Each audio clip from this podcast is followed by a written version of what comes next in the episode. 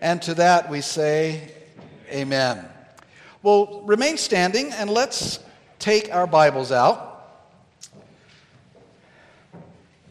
This morning we're going to turn to Mark chapter 3. And we're going to read verses 7 through 19 this morning. If you're looking in your bulletin, and I think I have this one right. I didn't do so well with that song, but um, it says that we're going to read through verse 21. We're only going to read through verse 19, and in our sermon this morning, we're going to look at verses 7 through 19. We'll leave verses 20 and 21 for uh, next Sunday and pick those up then. So let's read verses 7 through 19, Mark chapter 3, and let us give heed to this, for this is God's word spoken to us, given to us through the inspiration of the Holy Spirit. Mark writes Jesus withdrew with his disciples to the sea, and a great crowd followed from Galilee and Judea and Jerusalem and Idumea, and from beyond the Jordan and from around Tyre and Sidon. When the great crowd heard all that he was doing, they came to him. And he told his disciples to have a boat ready for him because of the crowd, lest they crush him. For he had healed many, so that all who had diseases pressed around him to touch him. And whenever the unclean spirits saw him, they fell down before him and cried out, You are the Son of God. And he strictly ordered them not to make him known. And he went up on the mountain and called to him those whom he desired, and they came to him. And he appointed twelve, whom he also named apostles, so that they might be with him and he might send them out to preach and have authority to cast out demons.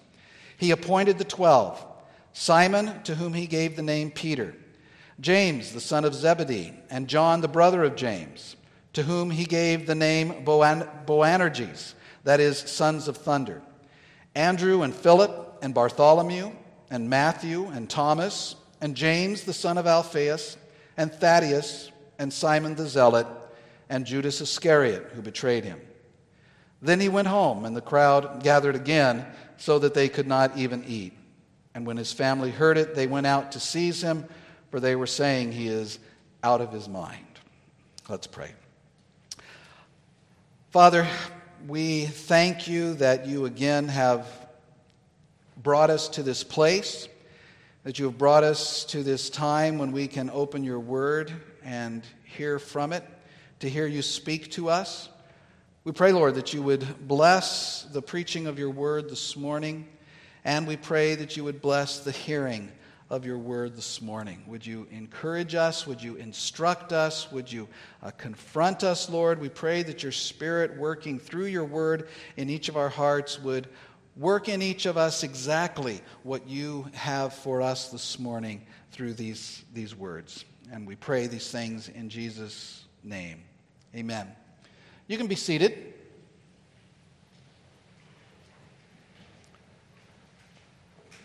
So, if you remember from last week, and I hope that you do. Jesus has continued to minister up in that northern area there of the, the Sea of Galilee and in the region around there, preaching.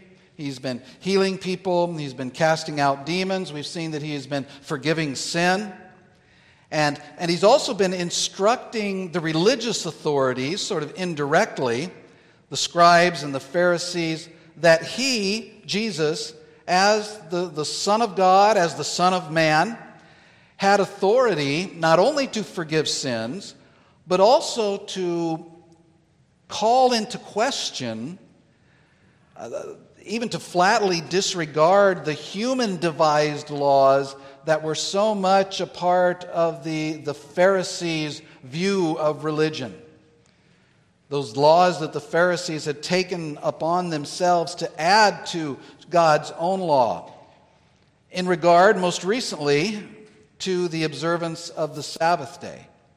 And as a result of the way Jesus sort of uh, flouted their, their authority and focused upon God's purpose for the Sabbath day, he, as the Lord of the Sabbath, uh, did good on the Sabbath day and challenged the, the scribes and the Pharisees in regard to that because they would have had him not do good on the Sabbath because it was the Sabbath. And Jesus reminded them, saying, The Sabbath was made for man, not man for the Sabbath, and that he, the Lord, the Son of Man, is Lord even of the Sabbath. And as a result of that confrontation that we looked at last week, we read in Mark's inspired record here of a, a rising tide of official distrust and outright criticism of Jesus. And so we had seen that, that this increase of the religious leaders disputing Jesus' authority um, was, was growing. And at the very end of what we looked at last week, that distrust had ridden, risen to a crescendo when the Pharisees went out. And we saw it there, and you can see it there in verse 6 that they went out and immediately held counsel with the Herodians against, against him how to destroy him. They went out to conspire together with a, an unlikely group, as we talked about last week, about how to rid themselves of Jesus, the beginning of, of this, this threat against Jesus' life that, that obviously uh, will continue and will rise. But as is the case throughout Jesus' ministry, up until, well, really up until the, the very last day, the opinion of the people is quite different than that of the Pharisees and the, the scribes. The people see Jesus as, as wise, as amazing, as authoritative in his teaching and in his actions. They see him as someone who is willing to heal people, who is willing to, to heal sickness. He's willing to deal and able to deal with unclean spirits. In fact, Jesus has become so popular so quickly that, that the crowds are becoming so large that Jesus, at several points already in what we've seen, has had to sort of retreat a little bit, to withdraw. Um, in order to have a moment to pray or to be with his disciples. Now, the crowds, of course, they don't have Jesus evaluated correctly either. They, as we've seen, see him very much as just a miracle worker, as a healer, as a, a caster out of unclean spirits. But at least they're not wanting to kill him. They're wanting to come to him and we're going to see here how, how, the crowd and Jesus' reputation, or we do see here how the crowd and, and Jesus' reputation among the crowd is growing.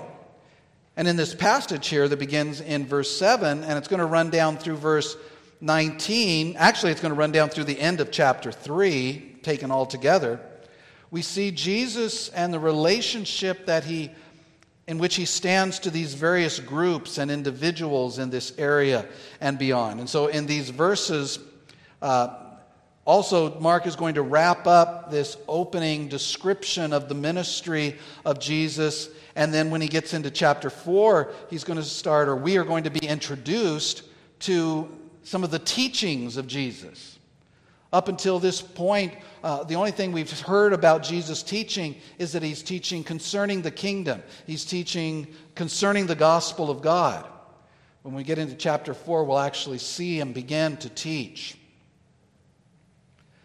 So, as we begin this morning, we're going to see this something of this contrast between uh, the, the, the groups that Jesus is encountering. And we're going to look at Jesus and the people. We'll look at Jesus and the demons. And we'll look at Jesus and the apostles this morning. And as I said, we'll leave his relationship with his family until next week as it stretches on uh, a little bit further. So, first, Jesus and his people.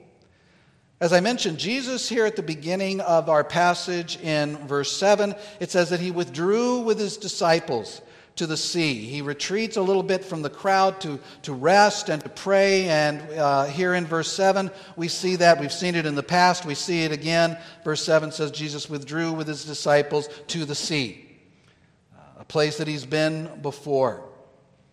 And just as we've seen before, Uh, we see it back in chapter 1 in verse 13, for example. This happens that even as Jesus withdraws, even as he attempts to, to take a little, a little downtime, as it were, the crowds follow him. And Mark fills in some of the detail here at the beginning of, of this passage in regard to these crowds. And we see by Mark's description here just how far just how wide this news about Jesus and his teaching, and especially his healing ministry, is reaching. Uh, look at verses 7 and 8. It says, Jesus withdrew with his disciples to the sea, and a great crowd followed from Galilee and Judea and Jerusalem and Idumea, and from beyond the Jordan and from around Tyre and Sidon. That gives us a, a, big picture from Galilee, he says. Of course, that's the region there in the north part of Israel where everything we've been looking at so far uh, has taken place. He says, and Judea and Jerusalem. That's down in the southern part of the nation of Israel. Judea is the region, Jerusalem is in that region, so we're seeing that southern part. And, and people are coming, Mark says, even from south of that down into this area that he uh, calls Idumea. And Idumea was a, a, region down, down in the very south. Um, actually, it was politically part of, of Israel, but it was a, a portion of the, the area that was uh, lived in, that was uh, populated by the Idumeans. And Idumea is a is the Greek way of speaking of the Edomites. You remember the Edomites from the Old Testament. And during the time between the Old Testament and the New Testament, the Edomites had been conquered and had been forced to accept Judaism.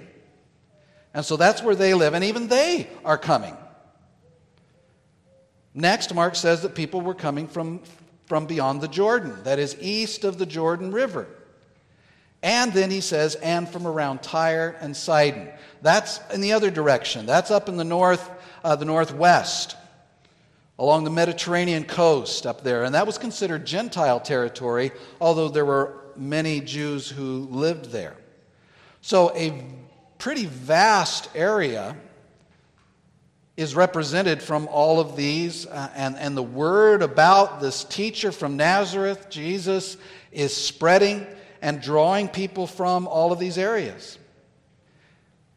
And as we've seen in the past, the, the main thing that was drawing these crowds, both locally and from these distances, was especially his working of miracles. We've seen, we've been reminded that Jesus' teaching, or his emphasis, was always on his teaching. Uh, but the people were drawn by the healings, were drawn by the casting out of the demons. The people remember the miracles, and to the degree that that was the case, the crowds, as I said, were missing the point of Jesus' mission, of his, of his identification, of his, of his teaching. But I, we do need to sort of be fair to these crowds that are coming and say that it is not altogether inappropriate that they were drawn to Jesus' activities. And by being drawn to it, of course, they were being then exposed to the teaching that Jesus was doing. Um, Jesus' healing was, was addressing a need, it was addressing a, a, an important need in the people's lives. Uh, where they lived, with what they needed. Not all, not even the most important things that they needed, but some of the things that they needed, the physical things that they uh, had need of. And so his healing ministry was a decidedly good thing. But it's easy for us to get ourselves all out of whack with this, to miss the forest for the trees, to get so focused on one aspect of Jesus' ministry. And usually it's the, the physical one, the visible one, just like it was for them. Many people miss the forest for the trees, or we might say miss the Savior for the signs. And people get drawn to the signs. They follow the signs. They come to see the signs. And they miss what the signs are pointing to. And so many do that today. And we should take, take a warning for ourselves as well. Let us not see Christ and not be tempted to see Christ as merely a remedy for our felt needs, not merely a solution for our family problems or our financial issues or our physical ailments. Those are not unimportant to Jesus, but the point of Jesus coming, the reason for his coming, is to deal with our sins. Let's not be, I'm going to date myself here again, let's not be like the deadheads. You're familiar with them, who followed the Grateful Dead rock group and followed them all over the country uh, to see the shows. Let us not be those who follow the show. And that's what many of these were doing who were coming to see Jesus. People who chased the signs, but very often ended up missing the Savior in doing so. And it's really put in bold relief here, uh, emphasized as, as the people press into Christ looking for a miracle worker. That, that at the end of verse 10, he says that all who had diseases pressed around him. Literally, it says there that they fell on him to touch him. People had probably seen Jesus heal people by, by laying a hand on them. And so they figured that if they are healed when he touches them, well, maybe then if we are able to just touch Jesus, we'll be healed. And so Mark gives us a description here of a kind of mob of people just crowding in, trying to get to Jesus and to touch him. But Jesus is not just a good luck charm. He's not a, a rabbit's foot, not some kind of charged healing generator where just touching him would automatically confer healing. Now, I know some of you are thinking, well, what about the woman with the issue of blood who did exactly that and was healed? To which I say, exactly. She is the exception that proves the rule. That day, remember that as this one here, a throng of people were surrounding Jesus. Many were touching him, but only she was healed. She was healed when she touched him, but she wasn't healed because she touched him. She was healed because it was God's will to heal her and not the multitude of others. In fact, when Jesus said, Who touched me? His, his disciples said, What are you talking about? Everybody's touching you. But there was that particular one that it was God's will to heal through that. It was not his will to heal others that way, but it was her. And it's not his will to heal necessarily here. We don't hear necessarily that people are being healed at this time, though some certainly were. Sometimes do, Jesus does, in the record, heal people by them just touching him, as that woman said, and, and Mark 6:56, we'll see uh, that instance. Other times, it's not God's will to heal that way. Like I said, we have no record of it working that way here. We do read in verse 10 that he had healed many in the past, but that's just the reason that they're all now coming to Jesus. And so they press in on Jesus, so much so, Mark tells us, in a, a wonderful little picture of the, the humanity of Jesus, of the, oh, how do I want to say this? The, the unspeakable spiritualized nature of Jesus. I'll explain that here. Look at verse 9. It says that he told his disciples to have a boat ready for him because of the crowd, lest they crush him. See, it's interesting that Jesus, God in the flesh, took natural precautions. He told the disciples, This is a big crowd, this is a mob, let's have a, an escape route ready. Have a boat ready in case I need to to keep from getting crushed, he said. It's a very uh, natural precaution, it's a sensible preparation. And even God in the flesh is concerned about those things and works in that way. But as always, Jesus did not send the people away. That would have been another thing he could have done, but he didn't do that. Jesus didn't do that. He ministered to people, he met their needs. And these verses here serve as a kind of summary for the situation between the people and Jesus. And again, it's a contrast to the growing animosity that has been coming from the religious leaders. It's important that this comes off of that statement in verse 6 that the Pharisees had gone out and taken counsel with the Herodians against Jesus about how to destroy him. How does Jesus respond to that? Well, he goes to the sea where he knows there will be a great crowd and he ministers to them. That's how things are between Jesus and the people. He cares for them, He ministers to them, He heals their diseases, He casts out demons. So, next, briefly, we see how things were between Jesus and the demons. There in verse 11. It says, Whenever the unclean spirits saw him, they fell down before him and cried out, You are the Son of God. And he strictly ordered them not to make him known. If you remember, one of the first miracles that we read about in our journey through Mark's gospel was Jesus casting an unclean spirit out of a man. And it was very similar to what we really see on a kind of regular practice uh, in the ministry of Jesus.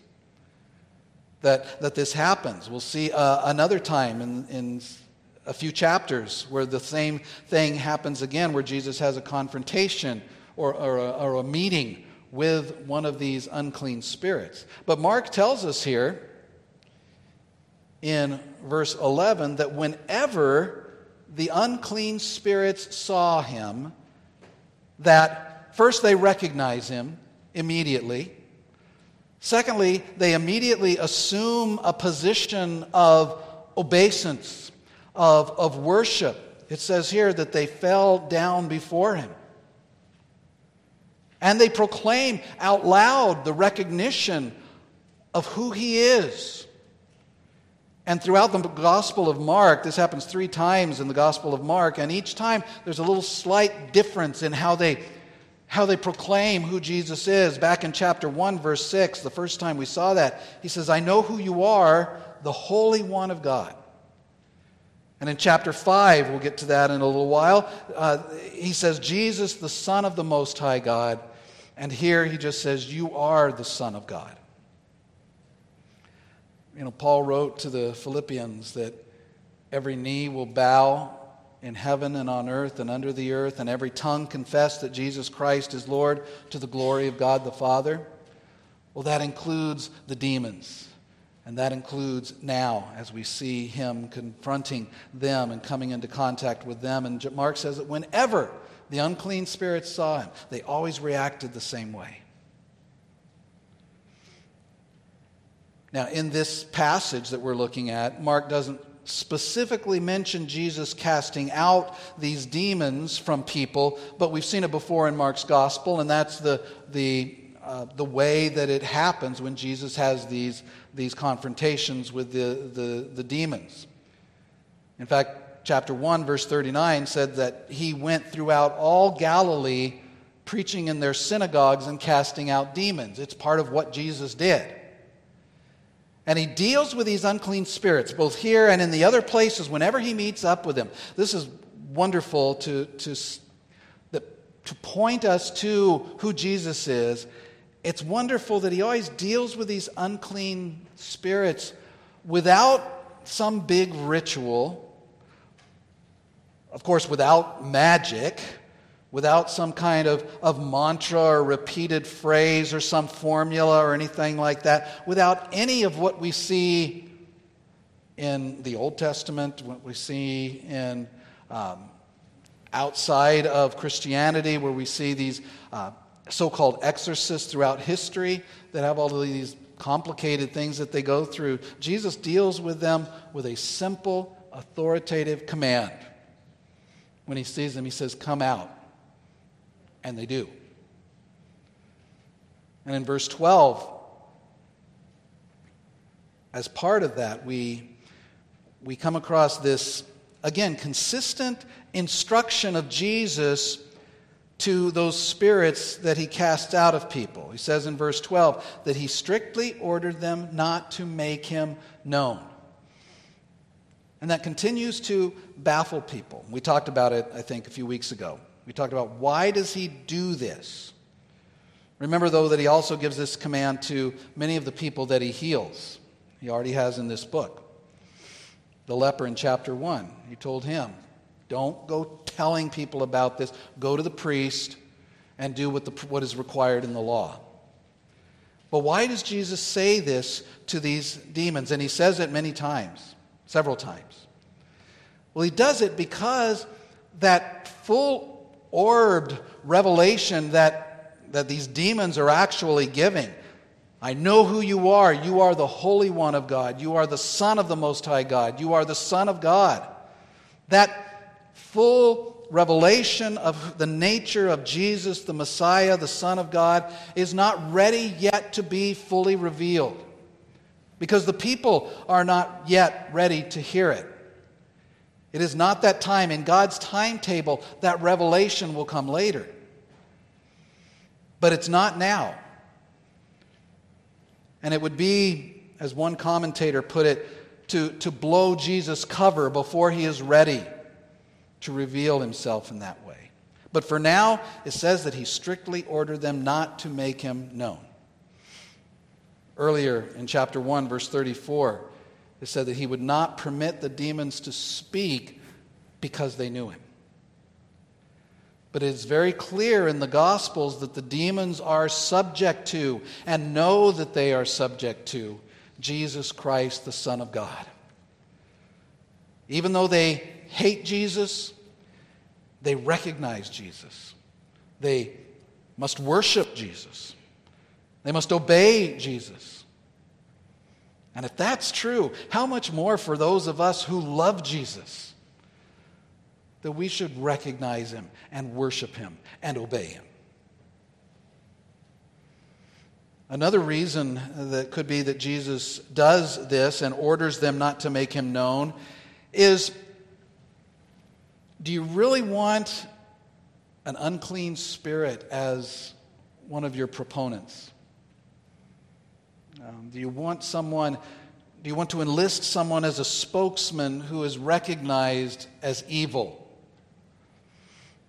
It's sort of in our world today, it'd be the same way that you wouldn't want someone from the KKK to endorse your political campaign. Um, it's the same type of thing here. The demons know who he, he is, but it's probably not the best thing to have a demon going around saying who you are. So he, he commands them not to make him known.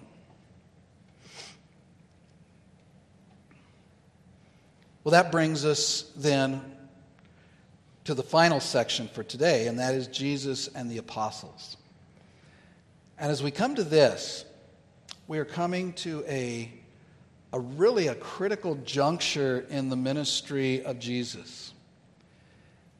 It was and is the will and the wisdom of God in, in His great knowledge, again, His great wisdom, to include men in the work of His kingdom and in the building of Christ's church. And perhaps nowhere is that seen so evidently than in Jesus' calling and setting apart for this particular service 12 men who are known to us as the apostles or the 12 apostles or simply the 12. Now, one of the most interesting things is that the men themselves are not a critical part of this. There was nothing special about any of these men nothing especially qualifying about them. The fact is, in fact, really the part of the glory of God and of Christ that is demonstrated is in the fact that he calls such nondescript, ordinary men. It's, it shows God's condescending grace, just as in the Old Testament. And we think of, of Abraham and of Moses and of David as these great figures in biblical history, and they were, but they weren't when they were called. They were a shepherd, they were a pagan, and God called them. But what's more important than, than the men themselves in this record here is, is the number. We don't think of that necessarily, that, that it is the 12, as opposed to the 10 or the 5 or the 15. 12, not 11, not 13, 12. And why is that? Well, of course, as Jesus chooses 12 men who will be the foundation of the church in the New Testament, with Jesus himself as the cornerstone, there is here at this point in the history of God's working a, a clear connection with those who were the foundations of the church in the Old Testament. The 12 tribes of Israel, a clear, there's a clear and, and purposeful parallel between the 12 apostles and the 12 tribes of Israel, the sons of Jacob. Because what Jesus is doing here with these 12 that he appoints is that he is reconstituting the people of God for the new covenant era. And he, he shows that connection, he cements that together uh, in our minds by appointing 12, just as there were the 12 tribes in the Old Testament.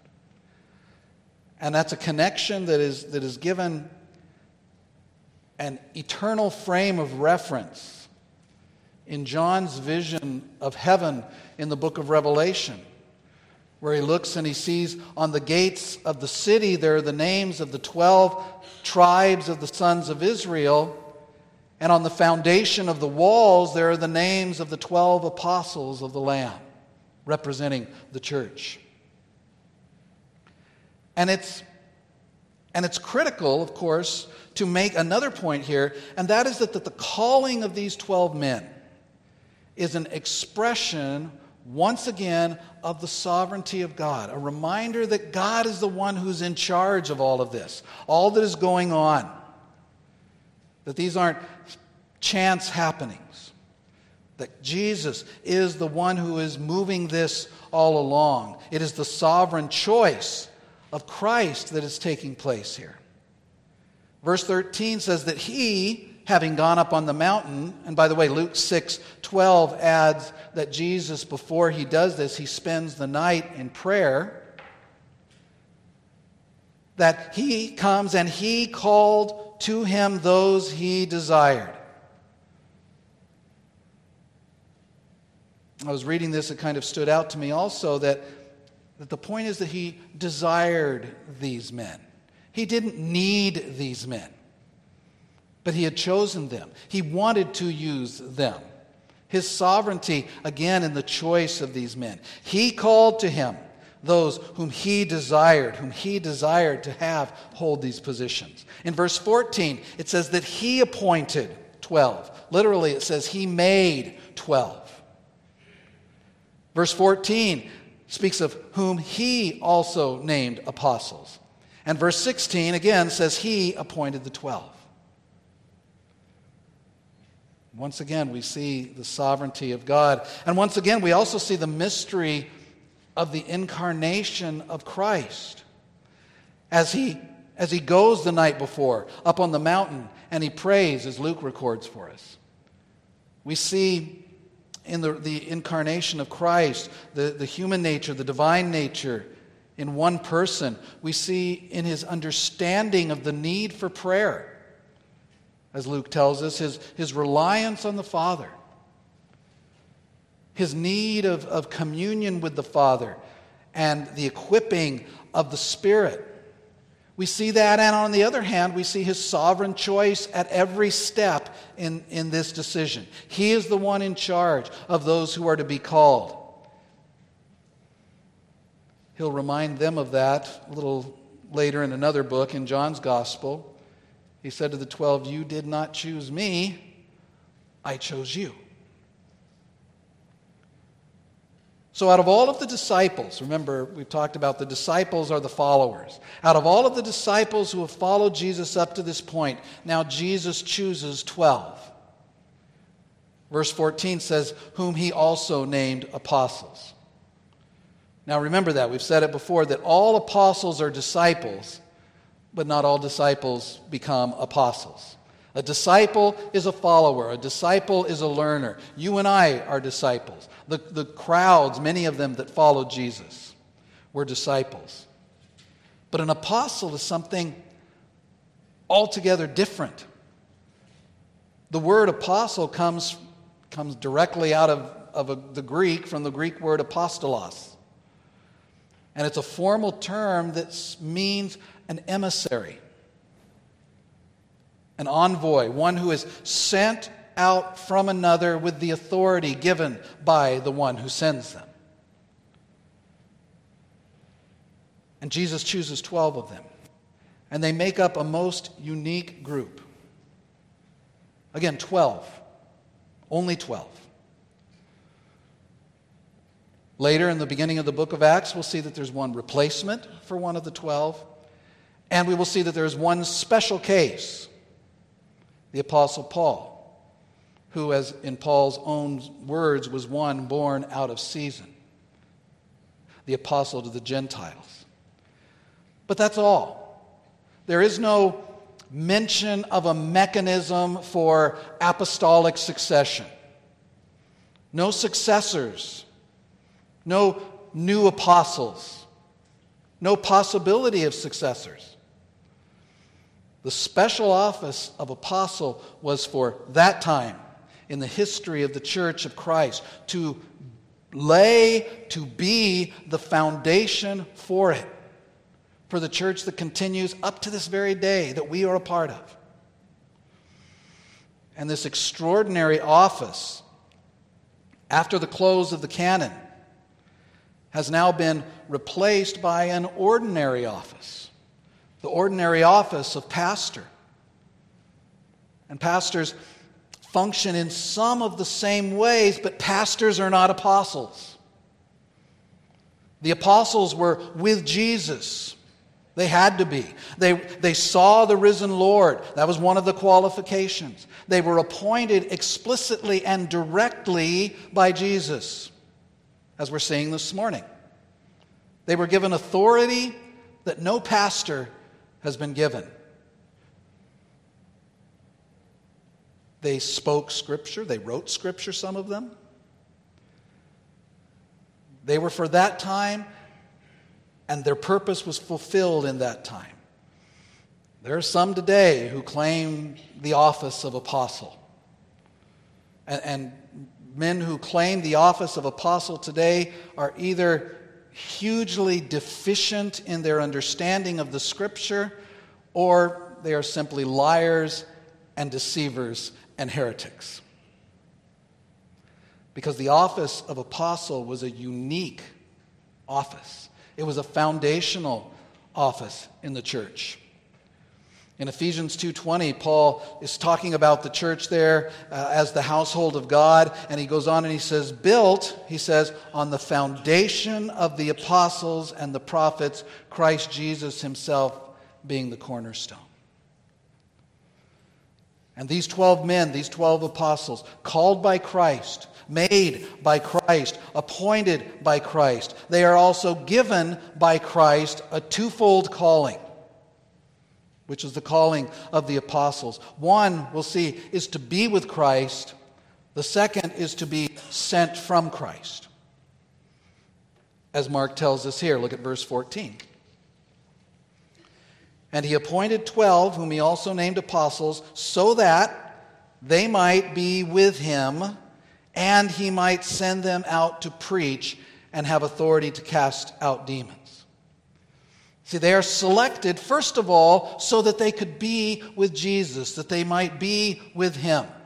And I'll tell you, this, the significance of that aspect of being called by Christ cannot be overemphasized. The apostles were first called to be with Christ, to be the, the constant companions of Christ, to be learners of Christ in a special way, to be with Him all the time during his, his earthly ministry. The constant receivers of his teaching, of his direction, of his example. They watched him, they heard him, they talked to him, they discussed things. He taught them. And these men, these 12 men, were to be the future of Christ's church after he was gone back into heaven. It's amazing to think about that. As we sit here today, 2,000 years after that the church began, of course, the church began, the church began in eternity in the mind of God and in the planning of God. But here in this uh, time that we're looking at, it began with one man, one God man, and with his appointment of 12. And, and through their being with him, they were being equipped. Once Jesus was taken back into heaven, they were being equipped to take the torch of the light of the gospel. And these 12 men would be, as Jesus himself said at the beginning of the book of Acts, they would be Christ's witnesses to the ends of the earth. And we today are the beneficiaries of Jesus' choice of these 12 men and his working through these 12 men. For three and a half years, they followed Jesus. They watched his every step. They saw what they were to be called to bear witness to. They listened, they asked questions. Now, we might note by way of application that we, in a way, we are called to this as well. We are called to be with him, to spend time with him. That is the, the classroom of our faith to be with Christ, to spend time with Jesus in His Word. Through the Scriptures, through the teaching of the Bible, we, beloved, are with Him as we learn of Him. In our salvation, we are united to Christ. We are with Him. We are made to be with Him in the closest possible way. The Bible even speaks of us being one with Him by being baptized into Him. His Spirit indwells us and is active at every moment, conforming us into the image of Christ, making us like Him. And so, through the indwelling of the Spirit of Christ, we are with Him. We are ever and always, beloved, in the classroom of Christ as were the apostles in a special way. And not only were they called so that they might be with him, but also it says that he might send them out to preach and to have authority to cast out demons. So now we see their mission to be with Christ and to be sent by Christ, to be sent from Christ, to be witnesses of Christ. And just as Jesus' primary work, as we've seen, was to preach in his ministry, and from the very beginning, that is what he did. Mark 1:14 said he came into Galilee proclaiming the gospel of God. Just as he did, that was the calling of the apostles, that he might send them out to preach. To proclaim, literally, the word means. To proclaim the good news of the gospel of the kingdom of God, even as Christ has done that. By the way, good news not of what you can do, not of what you can be, not of you living your best life now, but proclaiming what God has done through Christ. That's what they proclaimed. Salvation by grace alone, through faith alone, in Christ alone, forgiveness of sins, reconciliation with God through the grace of God and the blood of Christ. That's the message of the apostles. That's the teaching of the apostles. That is what we call the apostolic doctrine. And that's the foundational doctrine that they received and that they taught. And remember, Paul to the Galatians said, if anybody comes, if it's an angel from heaven who comes and teaches you something different than the gospel that we gave to you, let him be eternally condemned because he's lying. The doctrine of the apostles that they received from Christ is the doctrine of salvation that we are to hear. And Mark records as well that along with that preaching, uh, to demonstrate the authenticity of their message and the source of their message, they had the authority to do what Christ did to authenticate his message. The authority here to cast out demons. Matthew adds in his gospel in chapter 10, verse 1, and to heal every disease and every affliction. See, the very things that Jesus did to preach, to cast out demons, and to heal. That's what the apostles did. That's what they were to do. That's what these 12 men were being called to do. And then finally, in verse 16, he names them. We won't spend much time on this at all. Simon Peter, you know. James and John, the sons of Zebedee. Mark adds here the nickname given to them by Jesus, the sons of thunder. Mark's the only one that mentions that. Now, these three are likely mentioned first and mentioned together Peter and James and John because they are viewed as Jesus' inner circle of disciples. They are the ones who will be taken with Jesus up to the Mount of Transfiguration. We might also note it interesting point that James and John, the brothers, James is the first one who will die as a martyr for Christ, and John is the last of the apostles to die, and the one not to die a martyr's death. So Peter and James and John. Then there's Peter's brother, Andrew. Then there's Philip from Bethsaida, same town as Peter and Andrew. It's often noticed in the Gospels by scholars and Bible readers who are paying attention that he, Philip, is often seen bringing others to Jesus. Then there's Bar- Bartholomew. If you're reading John's gospel, this, his name there is Nathaniel. We've mentioned that people sometimes had uh, different names that they would use, or different uh, Jewish name and a Greek name. Uh, it's he who questioned, remember, regarding Jesus, whether anything good can come out of Nazareth. Matthew, we saw him recently and talked a bit about Matthew, or Levi as he is known. Remember when Jesus called him away from his, his lucrative, if unsavory, business as a tax collector. Then we have Thomas, known to the world as Doubting Thomas. That's unfortunate. Um, he also should be remembered by his faith filled profession at the end of that episode when he said, My Lord and my God, recognizing Christ. James, the son of Alphaeus, or James the Younger, he's sometimes known as. Thaddeus, who's also referred to in other places as Judas not Iscariot. Simon the Zealot, interesting, he well, he had been apparently a zealot at some point. A zealot was one who, who was known for their, their hatred of the foreign rulers over the Jewish people. One of the interesting things is to see that you have Simon the Zealot as part of this group who would have hated everything to do with the, the Romans and the Roman government. And then you have Matthew, who was a Jew who worked for the Roman government. See, Jesus calls these unlikely people and puts them together. And then finally, we have Judas Iscariot, who you all know, turned traitor and sold Jesus into the hand of his enemies.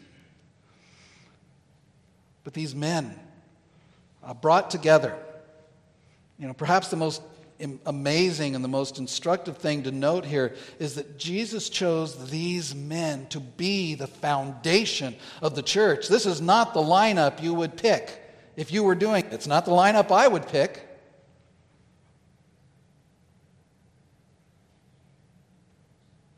These are the ones that Jesus chose to be the foundation for the church, which he said he would build and that the gates of hell wouldn't be able to defeat it. Twelve, as a book title says, 12 ordinary men, some of which are listed here and not talked about anywhere else almost all of which we know, all of whom we know very little about. But they were, by God's plan, the foundation of the church that has stood for over 2,000 years because it's not really about them. It is about Christ who taught them, Christ who poured himself into them, and who eventually poured the Holy Spirit into them. It's interesting to think of, of the parallel between this and the incarnation. The birth of Jesus was very unlikely. We often talk about it at Christmas how the circumstances around Jesus' birth is not something that we would make up. If we were making up our own religion, we would say, How would the King of heaven come to earth in order to save men? We would not come up with a census and a man and his betrothed who's with child having to come down to Bethlehem and, and having to have their baby in a manger. We wouldn't come, come up with that. It's very unlikely. It's the same thing here. As Jesus picks his team, assembles his team that is going to go out after Jesus is, is gone and change the world, turn the world upside down, as the book of Acts says, this is not the group you would put together. None of them came from the religious establishment, an interesting note. They're fishermen, a tax collector, a zealot, as I mentioned. Normal men, men who had little or nothing in common other than the authoritative call of Christ for them first to follow me and then to be with me and to be sent out from me to be my witnesses in the world. It's amazing to see what God can do with little to work with. Of course, for someone who created the universe with nothing to work with, except his own power and his own word, it's not so amazing. But for us, it is to think of these men and to see what they did. And it's comforting to see that, that so much has been and may be accomplished by God through people that we may know nothing about. If their names weren't recorded here and in all four of the Gospels, we wouldn't know anything about them. But we know what they did as Christ used them as the foundation for the church that we are a part of today. That's Jesus and his apostles, the foundation of the church. Again, with Jesus as the cornerstone. And to that, let us say, Amen. Father, we thank you for reminding us of these things. We thank you for, for seeing how Jesus dealt with people, how he ministered to them, how he loved them, how he healed them. Lord, we pray that you'd help us to to seek to emulate our Lord in this, that we would seek to do good to those even when it's inconvenient for us. We've seen Jesus and the demons, that he, with a word, has control over them and can call them out. That they must recognize him and they must worship him. And we thank you, Lord, for the, the news here of Jesus calling these men and as we consider what he did with them, Lord, we can consider what you can do with us. We pray, Lord, that you would work through us, that we would be your witnesses. Uh, not in a way to the degree, perhaps, that the apostles were, but that in our, in our little circles, in the places where you have set us, Lord, that we could be witnesses to you, that others may hear of you and hear of the wondrous offer of salvation that you have made and the, the redemption that you have secured that is available through faith, through believing in you. We pray that you would help us. We pray that you continue to build your church uh, through the message of the apostles, through the, the doctrine of the apostles. And we pray all of these things for the sake and the glory of Jesus Christ. Amen.